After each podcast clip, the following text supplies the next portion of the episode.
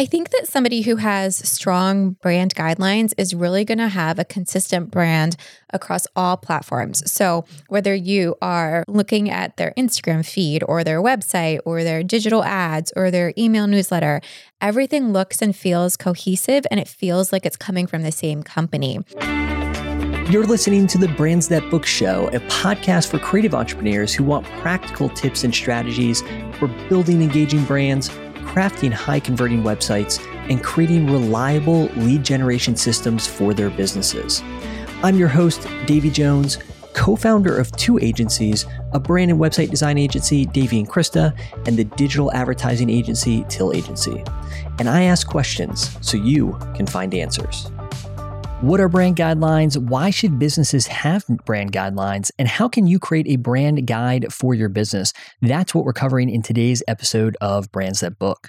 This month is all about brand design over at Davey and Krista H Q. And as I mentioned in the episode, I think it's easy for businesses to skip brand design when they're just getting started, thinking that things like website design are more important or maybe more practical. But in our opinion, that is a critical mistake. And today's episode focuses on why every business should have a brand guide, which is basically how you practically implement your brand. As always, links and resources can be found in the show notes. Check them out at davey and krista dot com. And we have a lot of resources that go along with this episode that will help you as you create a brand guide for your business. And if you enjoyed this episode, please consider leaving a review over at Apple Podcasts. Now, on to the episode. All right, we are back with another episode of Brands That Book Podcast, and we're coming off a little bit of a break. Yeah, we took a little break this summer because we had kids in and out of school. I had surgery, and it's just been a busy summer. Yeah, you know, a little bit of summer recovery, but I feel like August has been a great break for just, you know, kind of reviewing where we're at with our daily routine, mm-hmm. looking at the season of life, vision casting for the future. I think it's been a really fun month. Yeah, it has been. Yeah, especially with you feeling better, that's been good too. Yes, it has been good. Yeah, so we won't dig too much into surgery and all that. If you are if you are curious about that, you posted on your Instagram a little bit about that and recovery. I did, yes. Yeah, for sure. So, but this month, we're talking about brand design this month. Yeah, I'm excited. Yeah, you know, and it's, I as I was looking through our content, it was interesting because I feel like we've done, we provide a lot of web tutorials. Mm-hmm. You know, and, and don't get me wrong, we have plenty of brand content out there too, but I would say that it skews towards website tutorials, probably in part because, you know, it's a little bit more technical, right? It is. And I think that oftentimes, at least after somebody initially starts their business, they're working with someone to create their brand.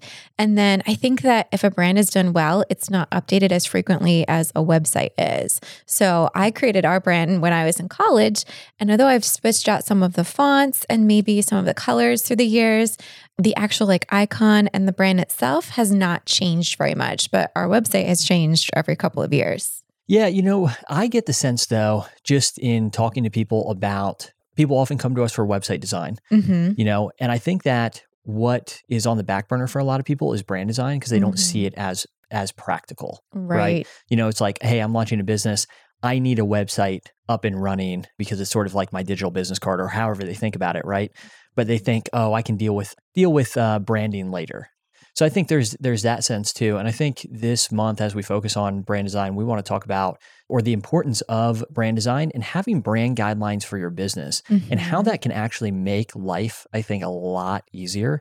I know for me personally, not being a designer, right, among a team of designers, it's really nice for me to have guidelines that I can pull from, especially, I mean, just I'm thinking about all the practical things throughout the week, whether it be for social media, you know, what to post, what not to post, things like that. But, you know, even as I craft emails, you know, what color should the, the C T A button be? Right. So those sorts of things I think become a lot easier and, you know, just to have consistency across our business. So anyways, in this episode specifically, we're talking about what brand guidelines are, why brand guidelines matter, and then what you can do to craft brand guidelines if you feel like you don't have any yet. All right. So maybe you could walk us through understanding brand guidelines. A brand guideline is a set of rules for how a brand should be implemented. So traditionally, if a designer were doing this for a company, especially like a big corporate company, there might be a very detailed booklet or P D F that walks you through all the different use cases of the logo. So I worked for a corporate company one time that you could only use certain color variations of the logo. If you were using an all-white version, you had to do a certain version of it and you had to use a different one for the black version. So you can get really detailed with it, but it's often how to use the logo, where to use it, all the different variations of the logo. It's going to include the fonts that you should use on the website and in print collateral. Sometimes it even suggests backup fonts for cases like using it in Canva or email systems that don't have a full spectrum of fonts. It's often going to go through color palettes and all the different colors that can be used, maybe imagery style. So does this brand use bright, colorful images or does it use dark and moody images? And then it may even go into something like brand voice and the kinds of things that a brand does say or does not say. Yeah, I mean, I want to touch on that point as well because when it comes to brand design, right, there are a few different aspects of brand design. You know, mm-hmm. for instance, what we focus on as a company is your visual brand. All right. right. However, brand voice is important as well. And I know mm-hmm. for some of the bigger businesses, especially that we work with over at Till Agency, because we're writing copy for other businesses, some of them have guidelines on, you know, even even details like the Oxford comma. All right. If you don't know what an Oxford comma is, you can look it up. There's a big debate around the Oxford comma. I am team Oxford comma for you all listening who are uh, grammar nerds.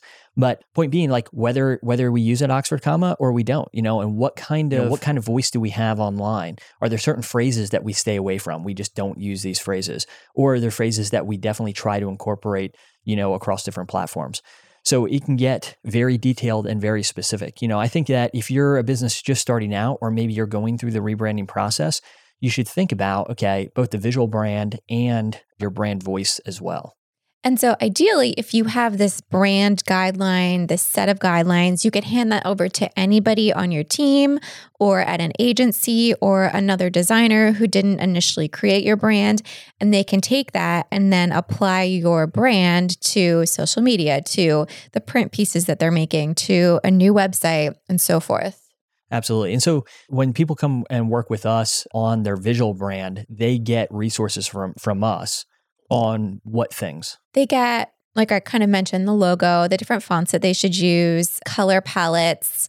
Those are the bulk of it when we do a visual brand. Awesome. Mm-hmm. Yeah. And then again, if you were to work with a copywriter, they could come up with things like your brand voice and really draw out the personality of your brand as well. Yeah. I've seen copywriters before put together a list of like things that your brand does say and then things that your brand would never say.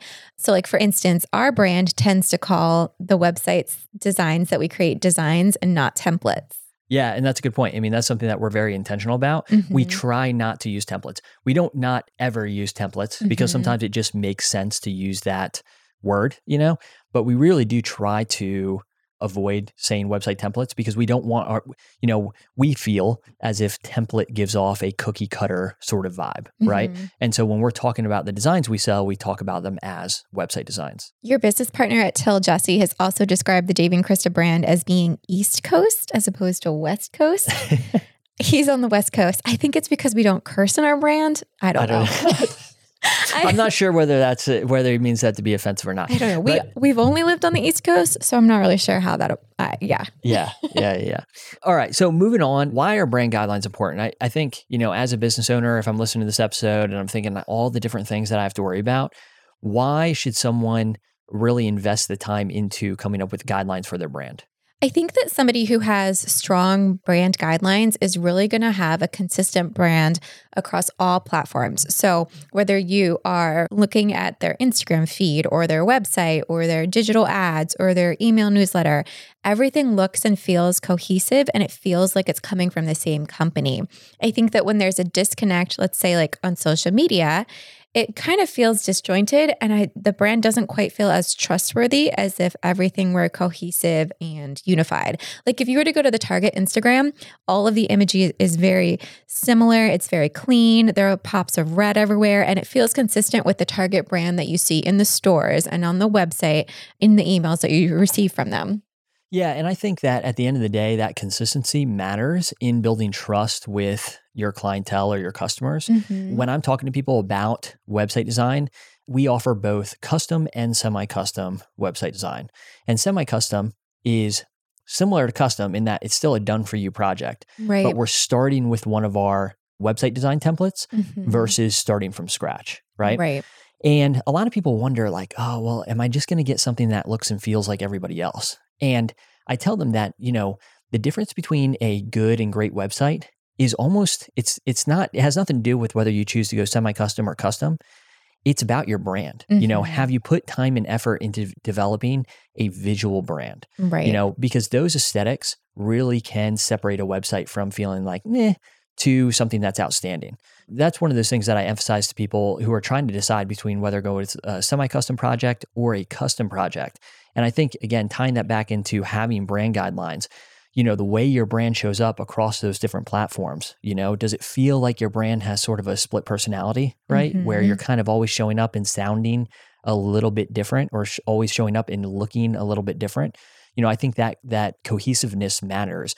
And especially as your team grows, it becomes more important to have these things documented, you know, because then it's really easy to pass off to team members so they know exactly what to do, what to say, you know, what to post, so on and so forth. And so if you have any plans for for growing, even if you don't have plans for growing, I feel like there's plenty of people who maybe think, ah, oh, you know, I'm just starting a lifestyle business, you know, something to support my lifestyle, but eventually realize, oh, no, I can bring on somebody to help. Life's going to be easier if you have these guidelines in place. Right. I mean, you could hand them over to somebody making Canva graphics for your social channels.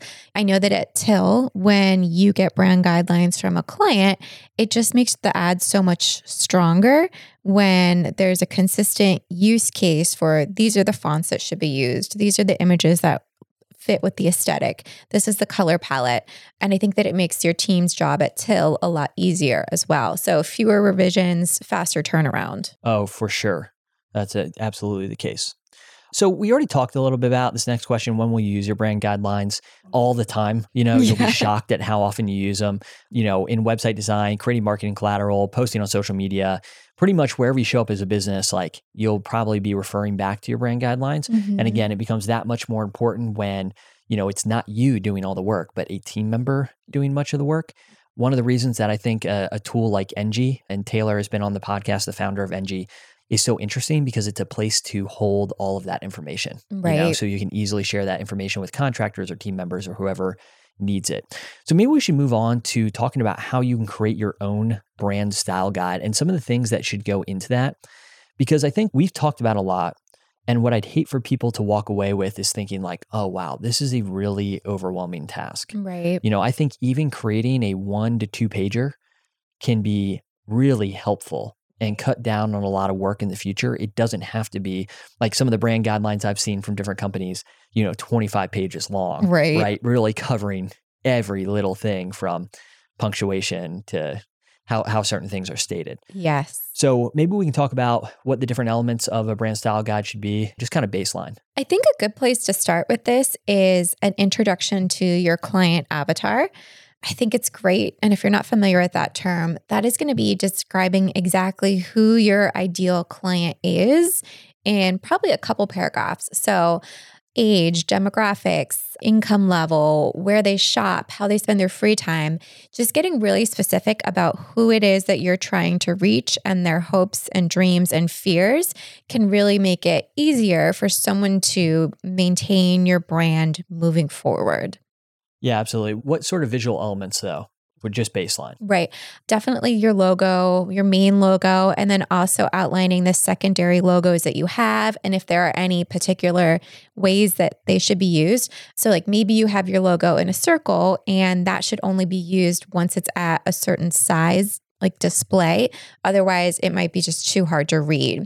I think it's important to include your brand colors and at the very least the hex codes, if not also including the print codes as well. So that would be like C M Y K or the Pantone colors. And if you just go into Adobe Illustrator, you can normally put in a hex code and then convert it to either one of those. And that would be important if you're working for a printer who needs print specific colors for like envelopes or business cards, et cetera. I think it's important to include your primary brand fonts as well as backup fonts that are maybe free versions like Google Font versions in case those fonts aren't available to be used on a specific platform, because that actually happens pretty frequently. I think it's important to include some brand voice if you have any specific brand voice, and then also maybe some guidelines about imagery styles if your brand has specific styles of imagery that should be used. Yeah, and I'd say speaking to brand voice as well, and this is where I feel like things can get really long. I wouldn't overthink this, but if there are certain phrases that your brand uses, then noting those. If there's certain phrases that your brand want, you want people to stay away, like I never refer to my product or service as this, just as we try to avoid the word template, right? You know, make sure that you note those as well. And then punctuation, just just broadly. One of the things that we joke around about, we don't use too many Ex- what? No, that we don't we joke don't about this because use, I don't think this is a problem. I do sometimes think it's a problem. It's, exclamation points, people. You can't end every sentence with an exclamation point. If you I exclaim mean, everything, you've exclaimed nothing. At least half. Otherwise, they don't know you're okay. happy. Yeah. So anyways, you can see how that sort of stuff can be helpful. All right. So let's go through a few tips we have for creating your own brand style guide. Mm-hmm. First, keep it simple, especially if you're not working with a brand designer. Most likely, a brand designer is going to be trained or have experience putting together one of these brand guides.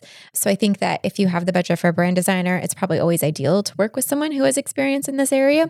But if you're doing it yourself, just keep it simple. Don't feel like you have to overdo it and get really detailed about all of the different use cases.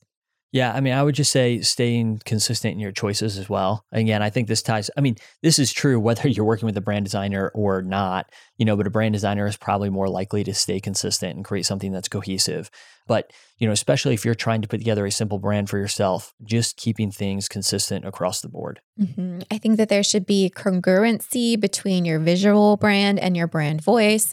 So if your logo is very classic and elegant and upscale, then your voice should also be elegant, classic, upscale. Probably wouldn't say things like, hey girl, and use hot pink colors. Yeah.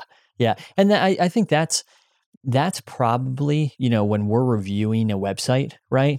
We see, I think, a lot of sort of a disconnect between people, the clientele that people want to reach and what they're trying to do on their website. Right. You know, like you want to be fun and personable. You can do that while trying to reach a luxury level clientele, but it's maybe a little bit different than if you were trying to reach more of a mid-range, you know, clientele, mm-hmm. right?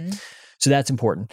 Working with a designer if you have the budget. And if you don't have the budget, I really think I'm a big believer that when it comes to your website for the first time, you know, trying to D I Y it, I don't think that's a bad thing. You know, I think that's like you can go find a website template and, you know, if you take the time to watch the tutorial videos, for instance, that come with our website templates, like you're going to be able to put together a website that looks pretty good, right? I think with brand design though, that you really want to either find a brand designer to help you out and get you started, because that's going to make that website design I just talked about that much easier, right? You're going to have the colors that you need to use. You're going to have the fonts you need to use. You know, all that kind of stuff is going to be laid out for you. But even if you don't have a budget, there are options out there, you know, to help you get started. So for instance, we have what we call semi-custom brand designs or brand suites. And these things are pre-designed brands, and we'll basically plug your business name into them. But we adjust all sorts of things in a semi-custom brand. So maybe you could speak to that. Yeah, we'll go through your ideal client and your brand. We'll put together a mood board, and then we'll put together a color palette and then apply your name to the design. And people also sometimes request for us to change out the icons, and that's an extra charge, but it's really minimal. Definitely not the cost of doing a full custom brand with us. So we do that for some of our clients too. And then we'll put together social graphics, a note card, a business card, and then you got a whole suite of different logos that you can use in all sorts of situations. So I think it's a great deal for the amount of items that you get. Yeah, yeah, for sure. And it's like beyond that, you start out with something that looks cohesive. Yes. And you, you know? have fewer decisions, which I know is helpful for some people. For sure. So I would say also trying to come up with different use cases. And at the at the beginning, it might just be relatively minimal. So you might have use cases for your logo on your website or on marketing collateral, things like that. Mm-hmm. For instance, you know, when you should use your secondary logo versus your main logo. Yeah, I don't yeah. know if you have any examples. Sometimes when we create custom logos and brands, there's a maybe like a tagline in the main logo. And sometimes when you scale that main logo down at a certain size, like say what it's needed to be used on a website, the text becomes unreadable. So you might have a use case that like if something is displayed at so small, you flip from the main logo to this particular secondary logo. But again, that's getting pretty detailed. And so I would only think through that if you have lots of elements of your main logo. Yeah. And then I see you've thrown a bonus tip here as well about fonts. Uh, and I think this is an important one. And again, these are the reasons I think why it's so helpful to, when you're developing your brand, to at least you have some consulting from a professional brand designer. Yeah. So when it comes to fonts, it can be helpful to give alternates in case your brand fonts are not available. So some web platforms might not allow for the use of custom fonts. Like Flowdesk comes to mind. I don't believe that you can upload custom fonts to their emails designer. And they have a decent amount of fonts, but they don't have an unlimited amount of fonts in their builder. So it can be helpful to have like similar alternates that people could use if your fonts aren't available. Canva is also another platform that comes to mind because I believe that you can only upload custom fonts to their premium version of Canva. So the one that you pay for monthly. Yeah. And, you know, I'd say like to a certain extent, colors, there's probably a, there's a similar, similar advice that we give about colors, right? Because, and again, this is my limited, limited design experience over here. Krista, of course, being the designer. That print colors and web colors look a little bit different. You know, how colors look on the web is a little bit different. So, you know, I don't know if that's something that's worth speaking to as well. Yeah, I feel like there's maybe not as much of a disconnect between that as there used to be. I think that a lot of printers have just kind of changed the way they do printing. But one thing I will say is that it can be helpful to have variations of colors. So sometimes I'll have a color in a brand, like let's say it's a soft pink, and maybe it looks really good as a background of an element, but it'd be really hard to use it any other way because it's so soft. But if you were to darken that color and add more black to it, you could do like a more muted, dusty pink. So technically it started as the same color, but you're just adding a little more tone or pigment to it to make it more usable in other scenarios. So a brand guideline could go into that. So it's like use this pink for light versions of it and use this one for dark versions of it. Awesome. Well, I think that's all we have for today. Like I said, this month, we're talking all about brand design. And so I'm excited for the content that we have this month, you know, covering everything from fonts and colors and, and so on. We also have a fair amount of brand tutorials and I don't know, just, I guess, downloads that can help you start to understand and flesh out your own own brand, mm-hmm. right? So the ones that come to mind, the brand anatomy guide, it is a very long guide. So you've been warned, but very much worth uh, checking out if you haven't checked out a blog post. And it's like defining your brand aesthetic, you know, and in there, there's a tutorial uh, that sort of teaches you how to do that, right? So we'll link to that in the show notes as well. There's also a mood board template, P S D, that you can use to create your own mood board and color palette. Yep. And then we have, you know, of course, if you're just looking for brand design to be done for you, feel free to reach out about custom brand design or semi-custom brand design as well. Be sure to check out our suite of semi-custom brands. You can check out those in the shop over at davey and krista dot com forward slash shop. But we have a lot of tutorials to help you get, you know, start creating a cohesive brand pretty much at any budget, mm-hmm. right?